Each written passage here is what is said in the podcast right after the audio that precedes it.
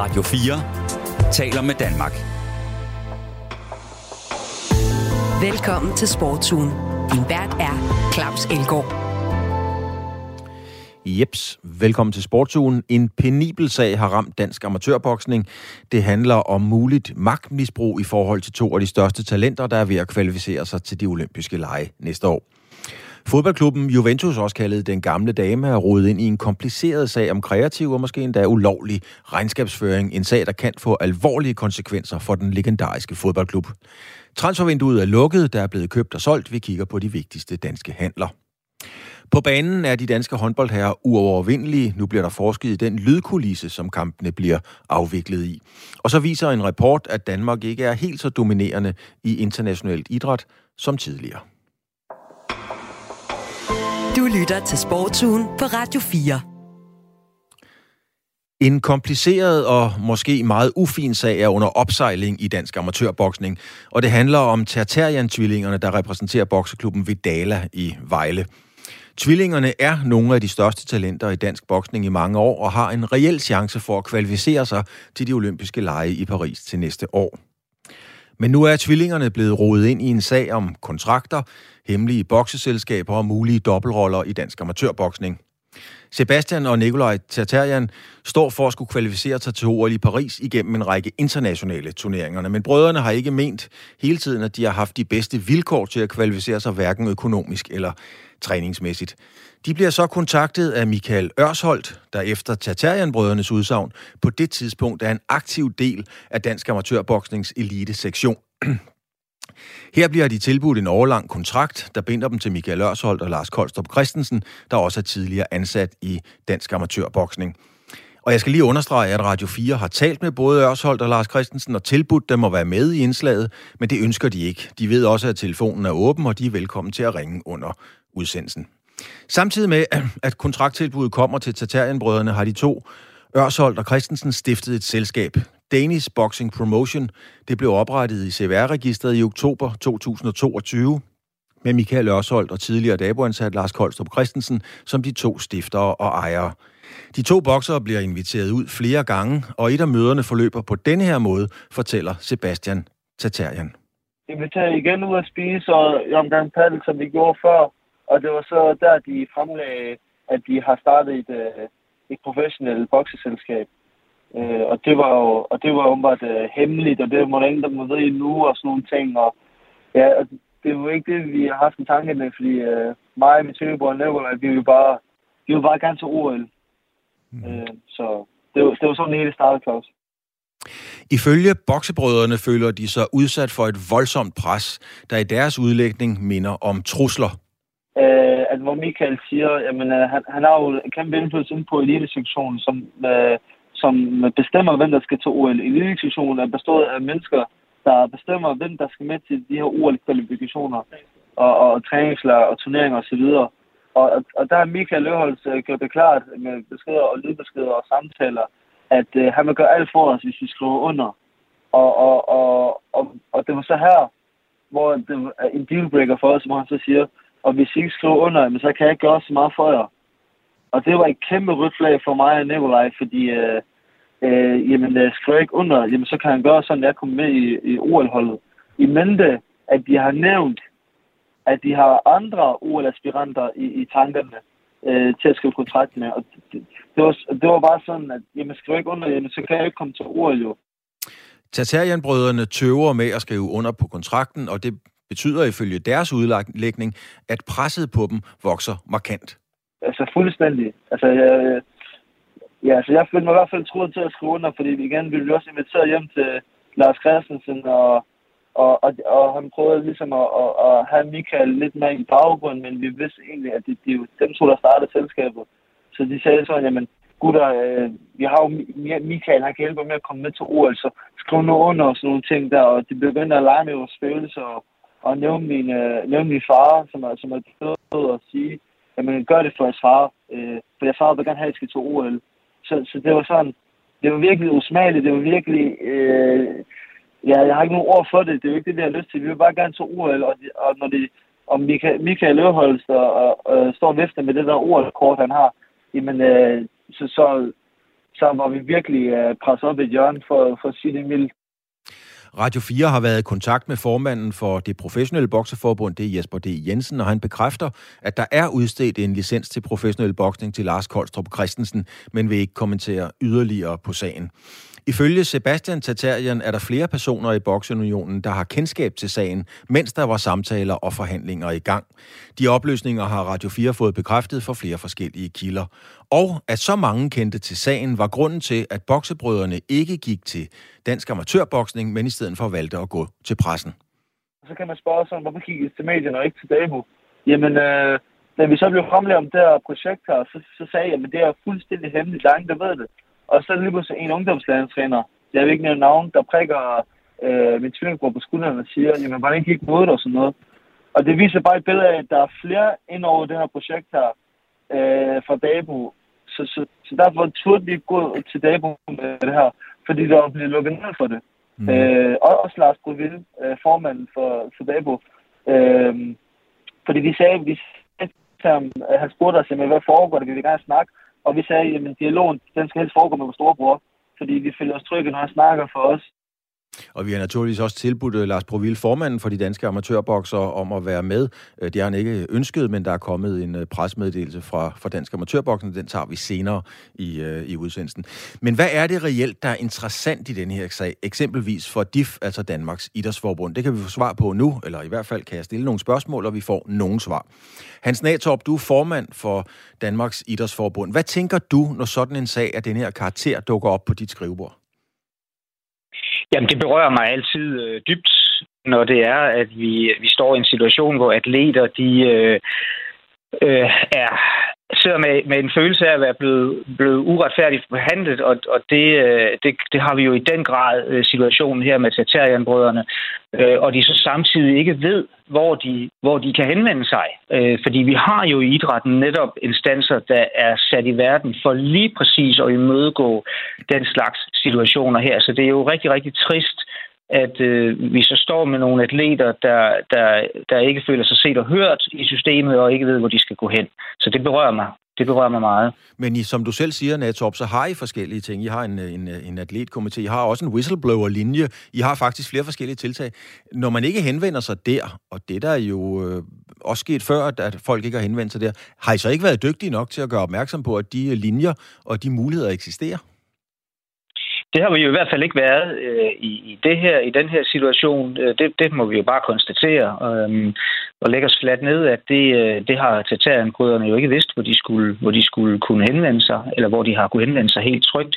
Det er jo uafhængige instanser. Altså atletkomiteen er atleternes egne øh, repræsentanter, de vælger ind i atletkomiteen. Vi har i, helt oppe i toppen af pyramiden har vi vores etiske komité, som er uafhængig af, af, af hele DIF-systemet. Det er, det er mennesker med, med stor integritet og ikke andre værv i idrætten, som bliver valgt af repræsentantskabet, og, og bestyrelsen, jeg har ingen indflydelse på, hvad der foregår i atletkomité, eller undskyld, i etisk komité, eller hvordan de arbejder. På nogen måde har ingen indsigt i sagerne, andet end når de kommer med en, øh, med en øh, udtalelse til sidst. Så, så, øh, så der er jo hele beredskabet, hele systemet er jo til stede, og, og, og vi har selvfølgelig en opgave øh, i idrætten generelt med at sørge for, at alle vores atleter de ved, hvordan det fungerer, og hvor de kan henvende sig. Torb, jeg blevet mærke i, at øh, i dit første svar, der siger du jo helt præcist, at Tatarianbrødrene i den grad er blevet udsat for noget. Øh, når man siger i den grad, så er, det jo, så er der jo ekstra tryk på, kan man sige. Hvad er det i den her sag, som, som, som bekymrer dig mest?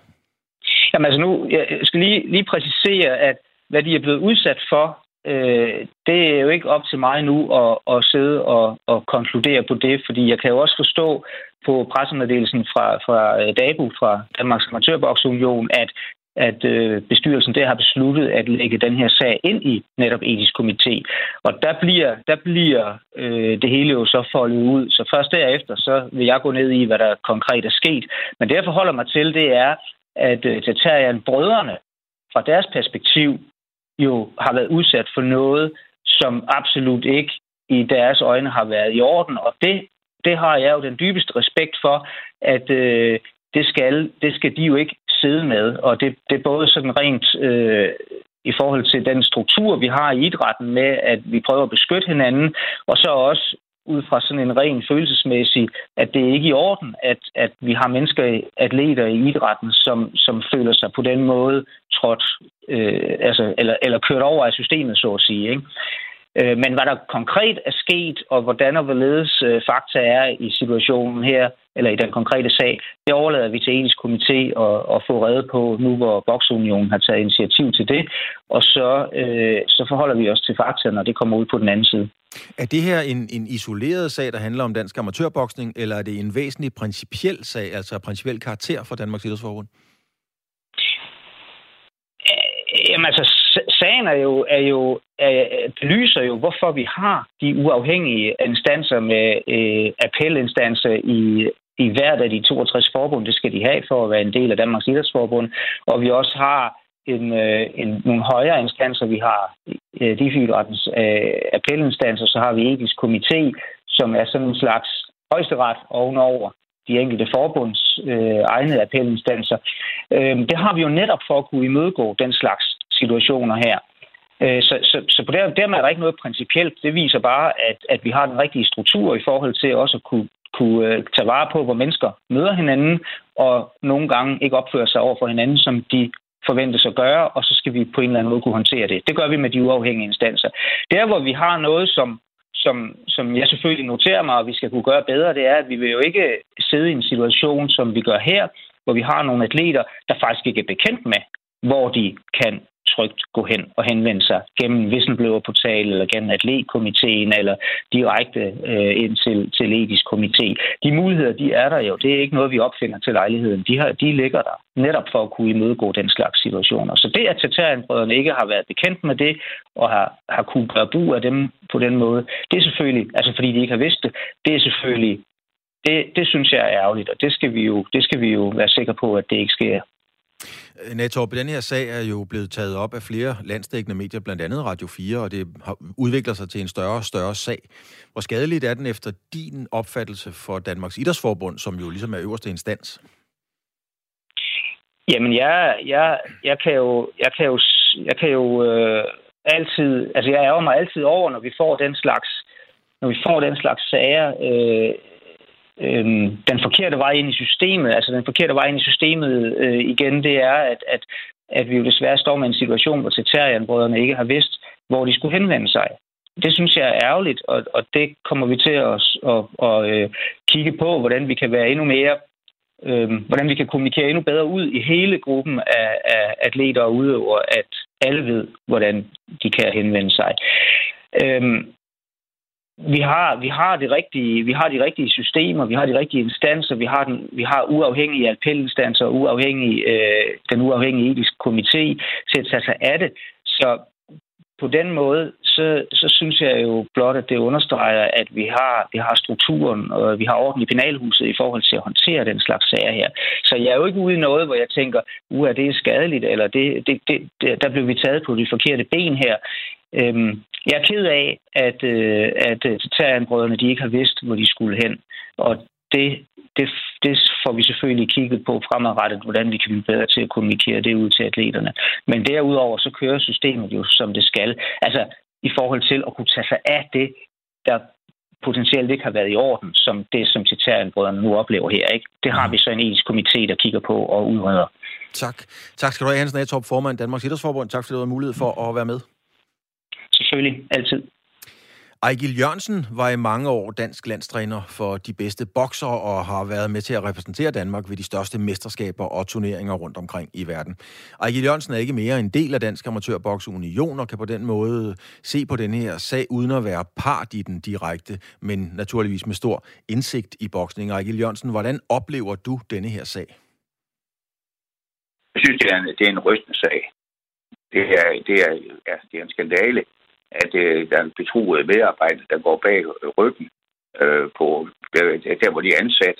Og også, at, det, at de øh, har mistet tilliden til, til bokseren ved, at man går ind og næsten truer dem til at underskrive en kontrakt. Det synes jeg er skandaløst. Ejkel Jørgensen, har du selv øh, været ude for noget lignende, øh, ikke nødvendigvis omkring din person, men har du haft kendskab til noget lignende i, den, i de mange, mange år, du har været en del af dansk amatørboksning? Nej, det, det, det må jeg sige, det har jeg aldrig nogensinde. Det er, det er også derfor, jeg er mere rystet over det. Altså, man, det er meget, meget vigtigt, som, at man har som træner og udøver, man har en tillid til hinanden gensidigt. Og det er, det er, er det vigtigste for, at man kan, man kan træne bokser, også at boksen kan blive rigtig god, det er, at man har tillid til en træner, som varetager deres interesser. Og det er det ikke gjort i det her tilfælde her. Er, er det, især i boksning, øh, Ejgil Jørgensen, der er det jo en kendt sag, at bokserne har jo et meget, meget, meget tæt relation og, og, og, og, og tiltro til deres, øh, til deres ledere. Det er selvfølgelig en påstand, men jeg vil sige, det er måske endda mere end i andre sportsgrene. Er det her i dine øjne, at man har misbrugt sin magt, eller hvordan ser du det? Jamen, det har man jo, det har man jo gået, med, hvis man, hvis man, øh, hvis man ser ud fra, fra den artikel af, som øh, brødrene de har, har udtalt, så har, man, så har Michael Ørhoff jo, jo sagt direkte til dem, at, øh, at øh, han skulle nok sørge for, at de kom med til, til OL, hvis ikke de skal under, under på den der øh, kontrakt der. Og kontrakten er også helt, helt fuldstændig gal, at man, øh, at man går ind og vil, vil øh, stavnsbinde folk i fem år. Og så kan man også se, at når først de har bokset otte, kampe, otte omgangskampe, så kan de få 13.000 kroner. Det er jo fuldstændig øh, lågt. Og hvis man ser, hvor mange stævneaktivitet der er hjemme på professionel plan, jamen så kan de måske komme til at bokse to-tre kampe om året. Det kan man ikke stavnsbinde øh, unge mennesker på. Det synes jeg er fuldstændig forkasteligt. Og jeg mener stadigvæk, at, øh, at man har, Michael Ørhavs i særdeleshed har misbrugt hans stilling ved at pådute nogle ting og på, gennem nogle trusler. Det synes jeg er forkert. Mm. Ejkel Jørgensen, du kender jo Tartarian-brødrene. Ja, det var vel i virkeligheden dig, der startede med at arbejde med dem, kan man sige. Hvordan synes du, at brødrene har ageret i den her sag? Jeg tænker eksempelvis at gå til pressen, og ikke gå til dansk amatørboksning, eller DIF, eller, eller nogle af de instanser, hvor man også kunne være gået hen. Ja. Jamen, det er fordi, det har været uvidende om, hvor, hvor det skulle henvende sig. Jeg selv sat i, i, i, i, i Team, Team Danmarks repræsentantskab, hvor jeg sagde også øh, var, var valgt at, at træne aktivgruppen, hvor jeg sagde i otte år. Og, og vi har også haft nogle sådan sager, ikke som det, men vi har haft andre sager øh, i specielt forbund, der kunne tage sag. Og derfor er det meget, meget vigtigt, at DIF de går ind og, og, og får orienteret øh, medlemmer om, udøvende om, at det er en instans, hvor de kan gå ind og, og henvende sig til. Mm-hmm. Det synes jeg er meget, meget vigtigt. Hvordan, Ejgil Jørgensen, mener du, at Dansk Amatørboksunion har håndteret øh, denne her sag? Altså, de vil ikke udtale sig, der er kommet en presmeddelelse, den læser jeg op af, når vi er færdige. Men hvordan mener du overordnet, at, øh, at Dansk Amatørboksning har håndteret den her sag? Jeg synes egentlig, de har håndteret den øh, fint nok. Det er klart, at de er også rystet og sådan ting. som skal man også lige sunde sig, hvad, er det, hvad, er det, hvad har vi, hvad har vi, hvad har vi øh, andel i det her? Og hvad er det, hvad er det vi fremadrettet skal gøre? Og det, jeg synes, de har egentlig har gjort det fint. Også man kan se her nu, at man har at øh, Michael Ørhus og Lars Christen er udelukket for alt aktivitet i dag, hvor gældende fra den 20. januar og fremadrettet. Det synes jeg er, er meget, meget rimeligt, og det er godt meldt ud af, af Dabo. Mm. Altså amatørboksningen øh, har det hårdt, øh, risikerer at blive taget af, af, af OL, og al, der er faktisk mange ting omkring amatørboksning, som, øh, som er problematiske. Er denne her sag skadelig for dansk amatørboksning? Nej, jeg, jeg, tror, jeg tror, det er simpelthen øh, et enkeltstående tilfælde. Og, og jeg, har, jeg har været med i boksning i over 50 år, og, og det er det første tilfælde, jeg har været, været impliceret i, eller jeg har været øh, viden om, som, som nu er fremlagt her. Og det, det men ikke, det bliver på længere sigt at skale for dansk amatørboksning. Det her det er, det er en enkeltstående tilfælde. Det er helt sikker på, det er. Ejkel Jørgensen, tidligere landstræner, tak for dit, øh, din vurdering af, af denne her sag. Og det var altså Ejgil Jørgensen, tidligere landstræner, og vi har selvfølgelig forsøgt at få et interview med formanden for Dansk Amatørboksning, det er Lars Broville, men han skriver til mig i en sms, han er på seminar i dag, og det er han fra 7.45 i morges til klokken 19 i aften, og altså ikke havde tid til at stille op. Vi har også forsøgt at få fat i andre, det er ikke lykkedes. Dabo har sendt en pressemeddelelse, hvor de blandt andet skriver, vi er i Dabos bestyrelse dybt berørte og kede af, at Nikolaj og Sebastian Tatarian har følt sig under pres fra en tidligere landstræner. Det er selvfølgelig helt og aldeles indiskutabelt, at enhver ageren, som beskrevet i artikler og kommunikeret i pressen, er voldsomt grænseoverskridende og uetiske. Øhm, og så skriver de længere nede i presmeddelelsen, derfor har Dabos bestyrelse besluttet, at vi selv vil få en ledige at fremstille denne sag i DIFs uafhængige etiske komité. Og Dabo skriver også, at de tager kraftigt, brugervindingen tager kraftig afstand fra Lars Christensen og Michael Ørsholds ageren i sagen. Radio 4 har været i kontakt med både Michael Ørsholdt og Lars Christensen, og i den sammenhæng har jeg selv talt med dem i telefon. Ingen af dem ønskede at udtale sig til citat. Jeg ville meget gerne have spurgt dem, om de eventuelt arbejder på et sagsanlæg mod nogen af de involverede parter i sagen.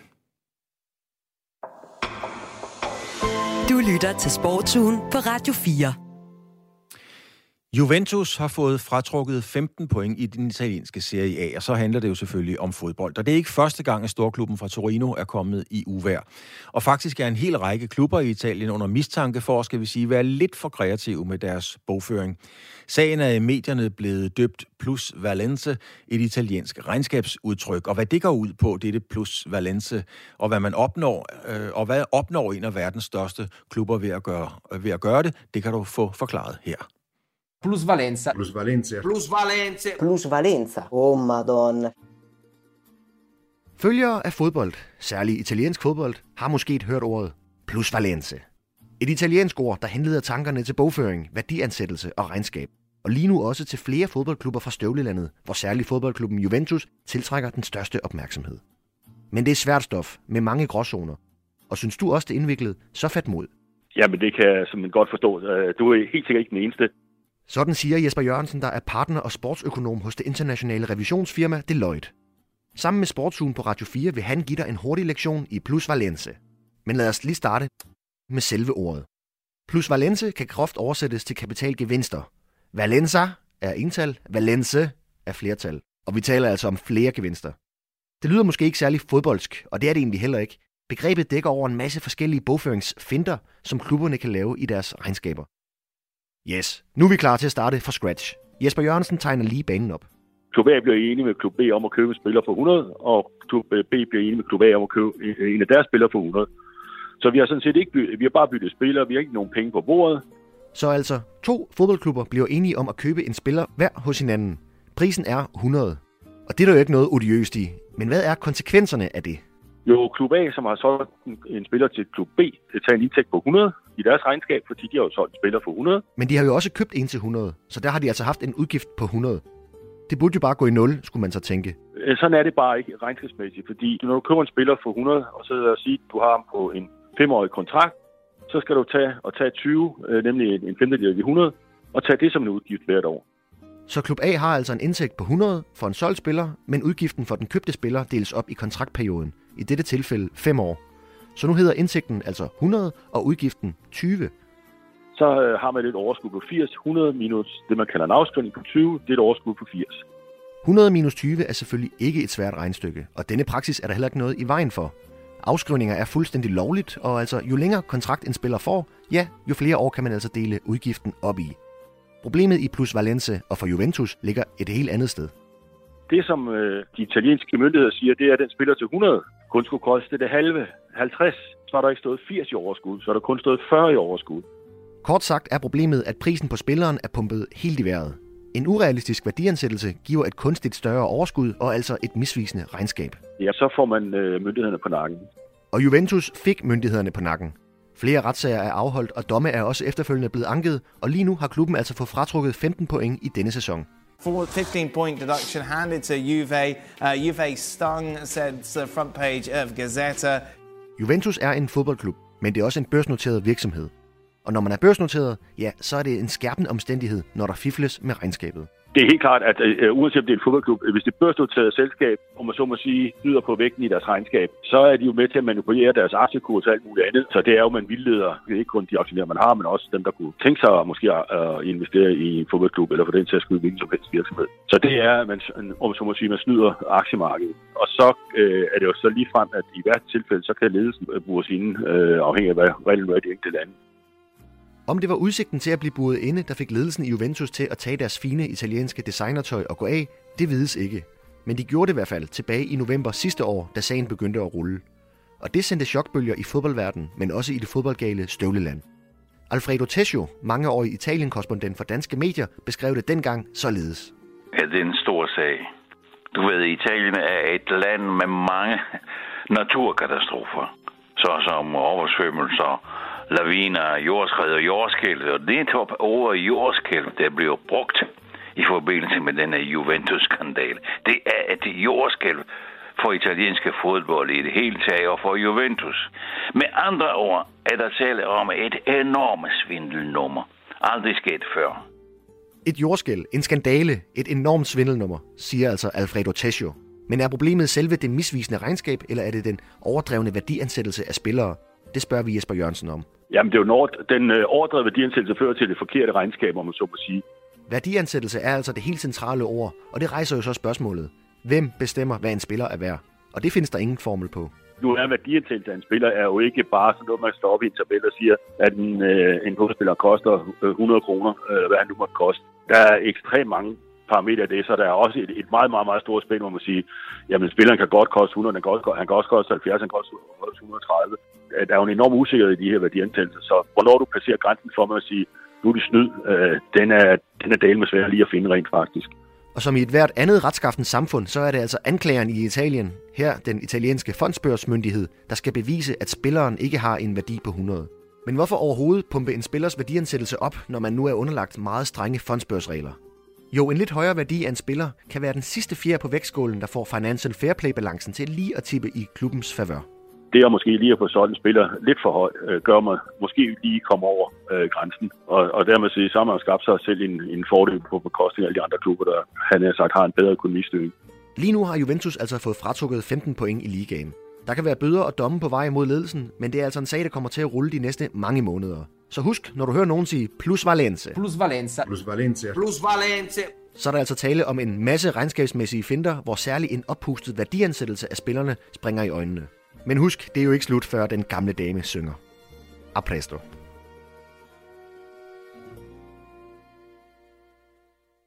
Og jeg skal huske at sige, og det gør jeg gerne, tak til Jesper Jørgensen fra Deloitte, og så er der i indslaget brugt lyd, hedder det blandt andet fra ESPN og fra The Athletic. Du lytter til Sportsugen på Radio 4. 2022 bød på store danske sportsresultater. Axelsens verdensmesterskab i badminton, curling, kvindernes EM-sejr og selvfølgelig Vingegaards triumf i Tour de France, og det er jo bare for at nævne nogle af dem. Men alt var ikke fryd og gammel for dansk eliteidræt, faktisk tværtimod. For selvom at der var absolute højdepunkter, så fortæller en artikel i Idrættens Analyseinstitut, også kaldet IDAN, øh, den konkluderer, at antallet af danske top 8 placeringer er faldet markant. Faktisk det laveste antal top 8 placeringer i dette årtusind. De danske atleter kæmper under Team Danmark-fanen, og her sidder du, Lars Balle Christensen, som sportsdirektør. Velkommen til. Topplaceringer har i de sidste år øh, været, været store og flotte. Det er hævet over en tvivl. Men Analyseinstituttet påpeger altså, at top 8-placeringerne er kraftigt nedadgående. Hvad for nogle tanker sætter det gang i hos jer, altså at det handler om top 8-placeringer? Jamen, det er fordi top 8-placeringer er jo en indikation på, om der er hvad skal man sige, medaljepotentiale øh, blandt nogle af de atleter, som vi samarbejder med. Øh, og der har, man kan sige, Idan kommer med en klar pointe her om, at, øh, at det er faldende, øh, og de ser nogle tendenser til, at der er nogle atleter i nogle af de her sportsgrene, som vi samarbejder med, som ikke længere leverer resultater, eller i 2022 ikke har leveret resultater inden for top 8. Øh, og det i sig selv jo er en opmærksomhed, som vi som organisation jo selvfølgelig skal have øh, i det samarbejde, vi har med de forbund, øh, som, som der nu ligger en samarbejdsaftale med. Og, og, og Balle, når du sådan på den måde øh, jo anerkender præmissen, det kan være problematisk. Hvad er det så, man øh, sætter gang i? Hvad er det for noget? Hvad, hvad sker der nu? Nå, men altså, jeg vil sige, et af, altså, vi er jo langt hen ad vejen, så er vi jo meget enige i, i i konklusioner, som Idan de kommer med, men jeg synes også, de maler, maler et billede af noget, som, øh, som måske ikke helt ser så skidt ud, fordi der er nogle nuancer i det her, som de ikke helt har med. Øh, de kommer godt nok lidt ind på det i, i, i nogle af deres øh, formuleringer. Altså jeg kan sige, der er jo forbund, hvor, altså det er jo et efter OL-år, øh, skal det først og fremmest sige, øh, og, og der ved vi også af erfaring, at der er flere af de atleter, som har haft sådan meget fokus på at skulle præstere øh, ved det seneste olympiske lege i Tokyo. har brug for at måske have rette fokus på nogle lidt andre ting. Altså der, der er flere atleter, der har, der har været nødt til at skulle have fokus på noget uddannelse. Øh, her blandt kan jeg sige en Sverige Nielsen, øh, Fred Vystad Valle og Joachim øh, Sotten fra Forroning, som vandt bronze. Øh, en Emma Jørgensen i kajak, som vandt to medaljer i Tokyo, har også haft øh, stor fokus på uddannelse. Og det, det er jo, det er jo altså en, i sådan en olympisk cyklus, der er man nødt til ligesom i en periode at sige, specielt hvis man har uddannelse ved siden af, så er der nogle perioder, hvor man kan man er nødt til at skal have mere fokus på uddannelsen, end måske lige at gå ned alle de træningspas, der skal til for at lave toppræstationer.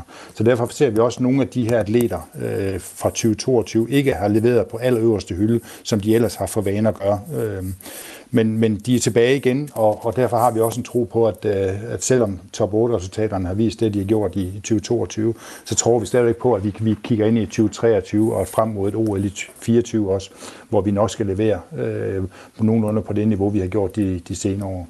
Men, men, men det er jo rigtigt, at, at skal vi sige, de bedste OL-atleter, de skal selvfølgelig lige have en pause, eller de skal trappe ned, eller hvad de nu skal. Men det skal de vel også i Holland, Belgien, Sverige og Norge? Ja, øh, det der bare er forskellen her, det er, at de økonomiske rammer, vi har til rådighed for de danske atleter, det modsvarer ikke det, som man har i Norge, Sverige, Holland, Belgien der har man lidt flere ressourcer at gøre med, sådan så man faktisk kan køre mere eller mindre fuldtidsprofessionel inden for de forskellige sportsgrene. Det har vi ikke muligheden for her, øh, og man kan sige, at nogle af de her atleter, for at kan opretholde en, en øh, supplerende SU eller en støtte fra, fra SU, øh, så gør det også, at de er studieaktive i nogle perioder for at kunne opnå det ECTS-point, der skal til for, at de kan, at de kan få den udbetaling hver måned. Uh, og, og derfor så er de nødt til at prioritere på den måde, som de nu gør. Øh, vi prøver selvfølgelig på bedst mulig måde at understøtte dem, øh, når det så er, at de virkelig skal præstere. Øh, øh, men, men vi kommer til at se de her udsving, og det, det har vi også gjort tidligere. Øh, det, det, altså, vi anerkender fuldt ud, at, at de top 8 placeringspoint, som er indtjent i 2022, det ligger et stykke fra øh, det, der har været sådan de foregående år. Øh, men, men der, der, der er jo corona, der er rigtig mange ting, der er spillet ind i det her, så, så vi står lidt i en anden situation, end man har gjort tidligere. Øh, og derfor tror vi også, der, der er jo rigtig mange ting, der spiller ind på, hvorfor er det, det ser ud, som det gør lige nu. Øh, men det er en opmærksomhed, vi er nødt til at skal have øh, øh, på fremtiden også. Øh, og når man så siger fremtiden her, så, så noget af det, der bekymrer os måske allermest i det her, det er, at med den inflation og det, vi gennemgår lige nu, så oplever vi faktisk også, at forbundene de er nødt til at prioritere, eller de prioriterer de ressourcer, de nu har til at understøtte de atleter, der skal lave resultaterne på den korte bane, og man nedprioriterer måske ressourcer lidt øh, til den næste generation. Så, så vi kan være bekymret for fremtiden, øh, i hvert fald set ud fra for det økonomiske øh, fundament, vi har til at understøtte dansk elitidræt med. Så derfor er vi nødt til også at kigge på, hvordan kan vi gøre for at prøve at generere nogle flere ressourcer ind, så vi kan understøtte de mange fantastiske, dygtige atleter, øh, som vi har i det danske samfund. Nu nævnede jeg øh, en, en, en, en række lande, altså Holland, Belgien, Sverige, Norge, tror jeg sagde, altså lande, som man vil kan sammenligne Danmark nogenlunde med. Og du siger, at øh, de har nogle helt andre økonomiske øh, ressourcer til rådighed. Er Team Danmark ikke dygtige nok til at skaffe penge, eller er, er staten for nære, eller, eller hvor ligger problemet? Men det er, jo, det er jo en kombination. Altså jeg kan jo sige, hvis man tager Norge som eksempel, ikke, der får man 79 millioner fra staten til idrætsgymnasierne hvor cirka 60-65 procent af de midler, de går til direkte ansættelse af disciplinspecifikke træner inden for forskellige idrætter. Øh, og den, den satsning og det fokus, allerede for, for, for de unge mennesker, som går på idrætsgymnasierne, det gør at den næste generation, dem er der ret meget fokus på, at de bliver dygtige, sådan så når de, det er dem, der skal tage over, så er de faktisk foran de atleter, vi arbejder med. Og det, det er staten, der går ind og støtter der. Øhm, så man kan sige, ja, vi, vi ligger bagefter for, for de midler, vi får fra staten, men det er jo ikke ens med, at det kun er staten. Vi skal prøve at se, om vi kan få, få, få, få flere, eller til at investere mere i, i elitidrætten. Vi må også gå eksternt og se, om der er nogle, øh, nogle, nogle andre samarbejdspartnere, vi kan få, der kan være med til at understøtte øh, ja, alle de her fantastiske danske atleter, vi, vi nu har.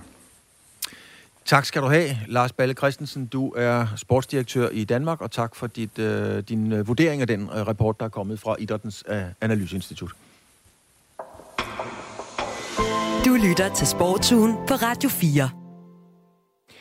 Vi kommer ikke udenom det. Danmark er verdensmester i håndbold. Alt modstand blev fejret af banen, og derfor kunne Nikolaj Jakobsen strenge trop igen fejre for tredje gang i træk, lade sig hylde som verdensmester. Det er en hidtil uset bedrift, og spørgsmålet er, om vi er nået toppen af håndboldbjerget, eller om der stadigvæk er uforløst potentiale. Det kan Jonas Løjtved, Radio 4's håndboldsekspert, hjælpe os med. Velkommen til dig, Jonas. I, øhm, i 1900 eller i 90'erne, der dominerede Sverige håndboldverdenen op igennem 0'erne og 10'erne. Der var det jo franskmændene, der nærmest øh, var uovervindelige. Øh, er det en dansk ære, som håndbolden øh, lige i øjeblikket er i gang med? Jamen det gode og det nemme svar, det er jo, at øh, ja, det er det. Danmark har øh, verdens bedste håndboldlandshold lige nu, og det øh, er der også meget, der kunne tyde på, at vi kommer til at have i de kommende år. Mm. Man kan sige, at de tre VM-titler er jo kommet i hus med Nikolaj Jakobsen. Øh, og det er jo sådan i sportens verden, at vinder er altid interessante. Så Nikolaj Jakobsen må jo altså også tiltrække en hel del opmærksomhed på, på håndboldens allerstørste adresser. Og her tænker jeg på nogle af de tyske tophold. Det kan være Vestprem for Ungarn, det kan være Barcelona, PSG eller andre landshold osv.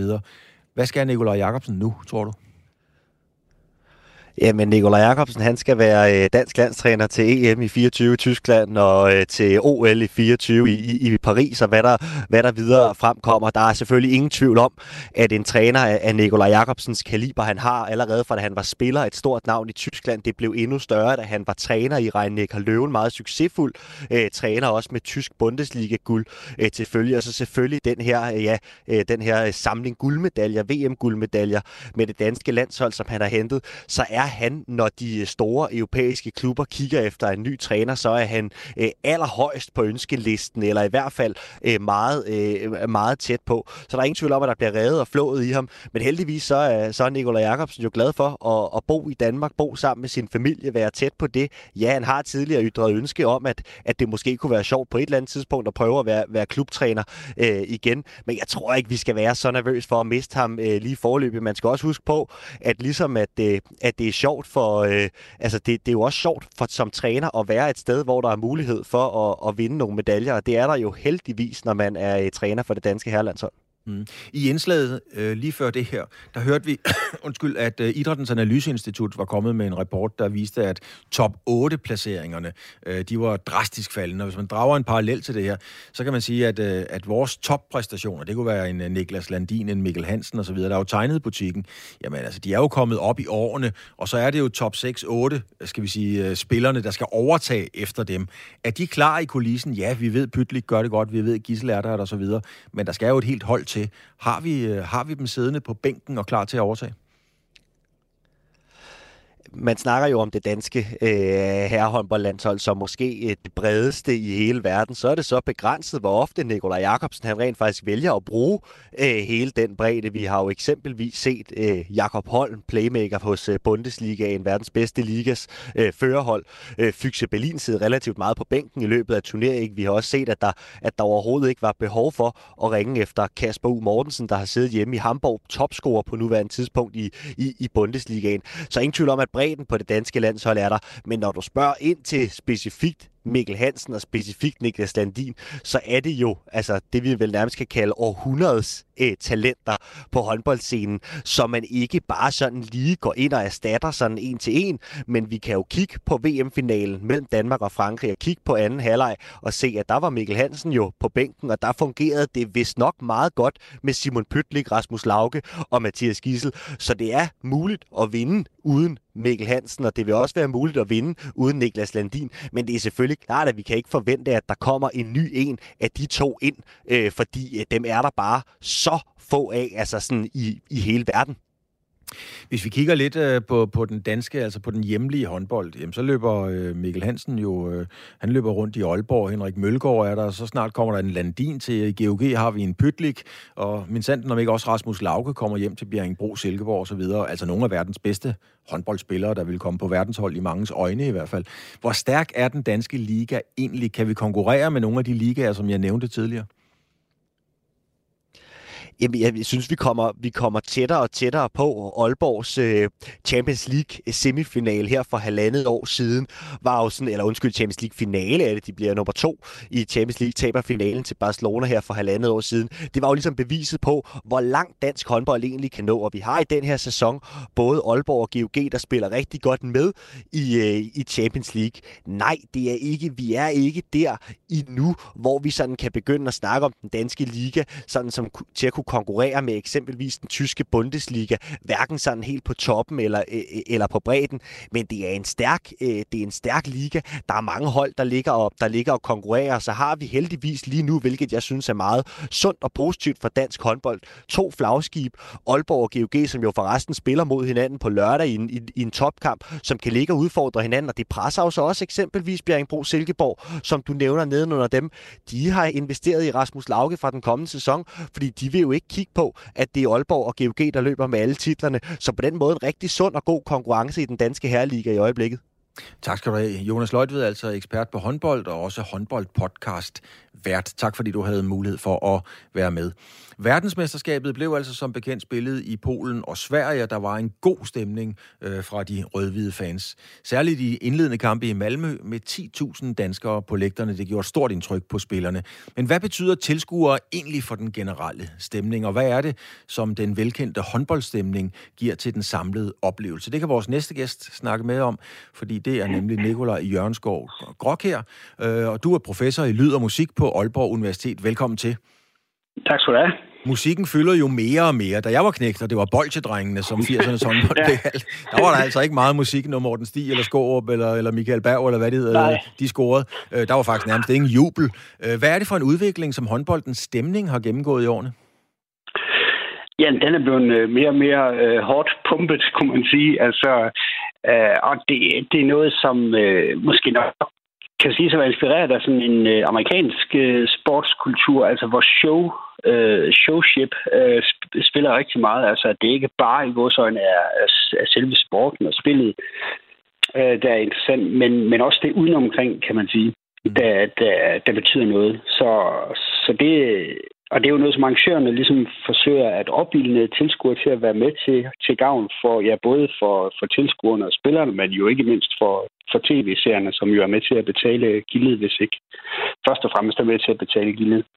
Altså, der spilles jo musik nærmest ved, eller ved, ved hver scoring, og det er bestemt ikke unormalt, at der scores så, øh, altså over Nej. 60 mål i sådan en kamp, så det er jo, det, er jo to mål i, i, i minuttet. Altså, øh, en masse musik. Øh, hvordan påvirker det spillere og tilskuere? Altså, gør, gør det noget ved vores sind, krop og psyke?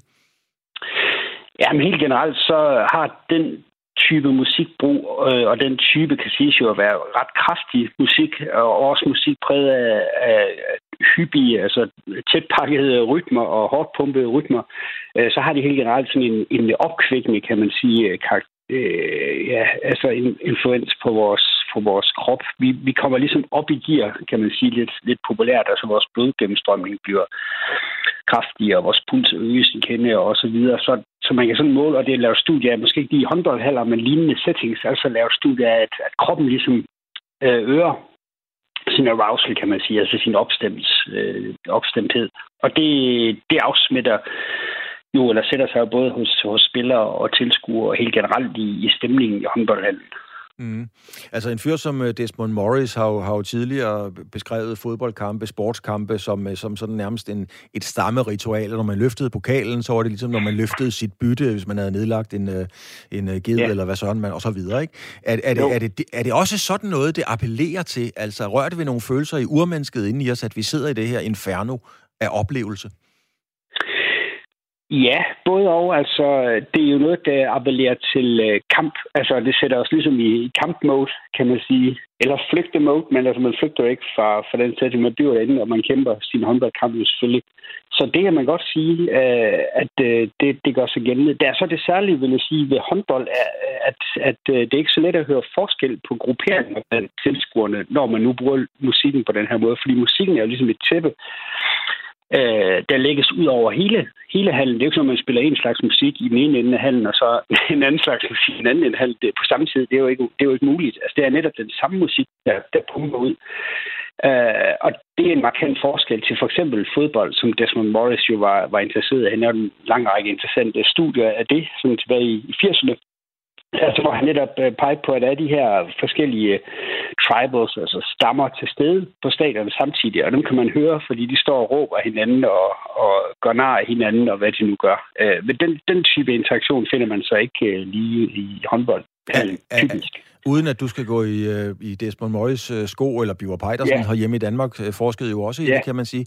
Er, du, er du overrasket over, fordi det er jo en velkendt lydkulisse fra fodbold, at tilskuerne fra Chelsea synger mod dem fra United og omvendt osv., at man ikke har den interaktion i, i håndbold, altså at de danske og franske fans udfordrer hinanden på sang? Nej, det er jeg egentlig ikke overrasket over. Øh, det er måske heller ikke øh, muligt. Faktisk nævnte du selv den høje frekvens af scoringer. Altså, dem skal man jo også være klar på at juble øh, til. Øh, så der er, ikke så der er ikke så meget tid til at mobilisere de der forskellige øh, intergruppe øh, øh, ritualer. Og det er der jo desværre, kan man sige, rigtig god tid til i fodbold. Ofte ikke, fordi der sker jo i lange stræk ikke så meget. Øh, uden at man skal tale dårligt eller ondt om hverken håndbold eller fodbold, så er det i hvert fald en forskel. Øh, så, så det er måske ikke så overraskende. Og det er også en, sådan en, en tradition, der efterhånden har etableret sig, ikke? At, at høj musik, hårdt musik hører sig til i en håndboldhal. Altså tænk nu, hvis man nu om dagen gik ind i en håndboldhal, og så arrangøren havde besluttet sig for, fra i dag, der, der vil vi altså ikke spille musik mere. Så tror jeg, at der er få, der vil blive glade, men, men rigtig mange vil blive skuffet og synes, det er jo mærkeligt, fordi det er jo en del af, af charmen, vil jeg tro, at tilskuerne synes, ikke? Altså oplevelsen, at der er den der musik. Mm. Man, kan sige, man kan sige, på denne her måde, der bliver håndboldoplevelsen jo en total oplevelse øh, på, på et eller andet niveau. Øhm, hvorfor er der ikke andre sportsgrene? Altså, er, er håndbold, fodbold, øh, er det bare der, man kan gøre det? Hvorfor, hvorfor er der ikke andre sportsgrene, der, der tager ved lære af det og siger, okay, det er sådan, vi skal gøre det? Og man tror også, der er andre sportsgrene, hvor... Altså, hvis man går til ishockey, så tror jeg, det er lidt det samme øh, lydbillede, uden at være lige ekspert på det. Altså, de studier, jeg selv har lavet, er netop på fodboldstadion, ikke? Men jeg tror, at man kan finde det inden for andre sportsgrene, også ishockey i Danmark for eksempel. Jeg tror, altså det, og det er helt sikkert, at det findes inden for basketball i USA for eksempel. Altså også en, en, en halv sport, så det har måske lidt med det at gøre også. Men, men lige i forhold til fodbold, der er der sådan en ret stor modstand blandt tilskuere i forhold til, at arrangørerne får anrettet alt for meget musik og, og tand og fjæs, vil nogen sige, rundt omkring øh, kampene, og især i løbet af effektiv spilletid. Det er simpelthen ikke tradition for at spille øh, musik, medmindre man skulle være så lykkelig og god og få scoret et mål på hjemmebane, så, så er der nogle steder øh, musik. Men der er faktisk en modstand mod, mod den der brug af musik. Blandt andet fordi det er jo med til at udviske de, de muligheder, som, som supporterne har netop for at, at ja, synge mod de andre og opbilde holdet. Hvis der nu bragede musik ud hele tiden på fodboldstadion under kampen, så ville man ikke kunne høre det. Altså, så ville det jo forsvinde. Og det kunne man sige er en del af, af sjælen, for nu at blive lidt højstemt her. altså en del af sjælen ved det er at gå til fodbold netop. Øh, Det er en af kernerne ved det, øh, mens det er noget ganske andet, der er på spil i, i håndboldhandlen, og, og begge dele er jo øh, altså fornøjelige på hver sin måde. Mm. Ved du hvad, Nikolaj Jørgensgaard Grok her, vi når simpelthen ikke mere. Det er super interessant, vi skal snakke mere om det, men det gør vi på et andet tidspunkt. Du er professor ved Institut for Kommunikation og Psykologi på Aalborg Universitet. Tak fordi du havde mulighed for at være med. Selv tak. Du lytter til Sportsugen på Radio 4. Vi har prøvet det før, vi ved præcis, hvad der sker. Transfervinduet i januar og alt det der. Det kunne have været en MC Ejner rap. Måske lidt mere elegant, end jeg sådan lige præsenterede den. Øh, og det er det så i øvrigt næsten også. Januar måned er et af de to vinduer i kalenderen, hvor Europas fodboldklubber har mulighed for at købe, sælge og lege fodboldspillere. Også det, vi kalder transfers eller transfers.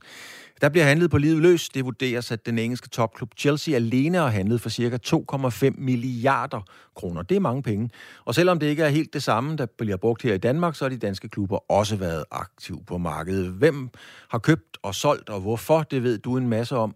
Øh, Gisle Thorsen, du er journalist hos Mediano.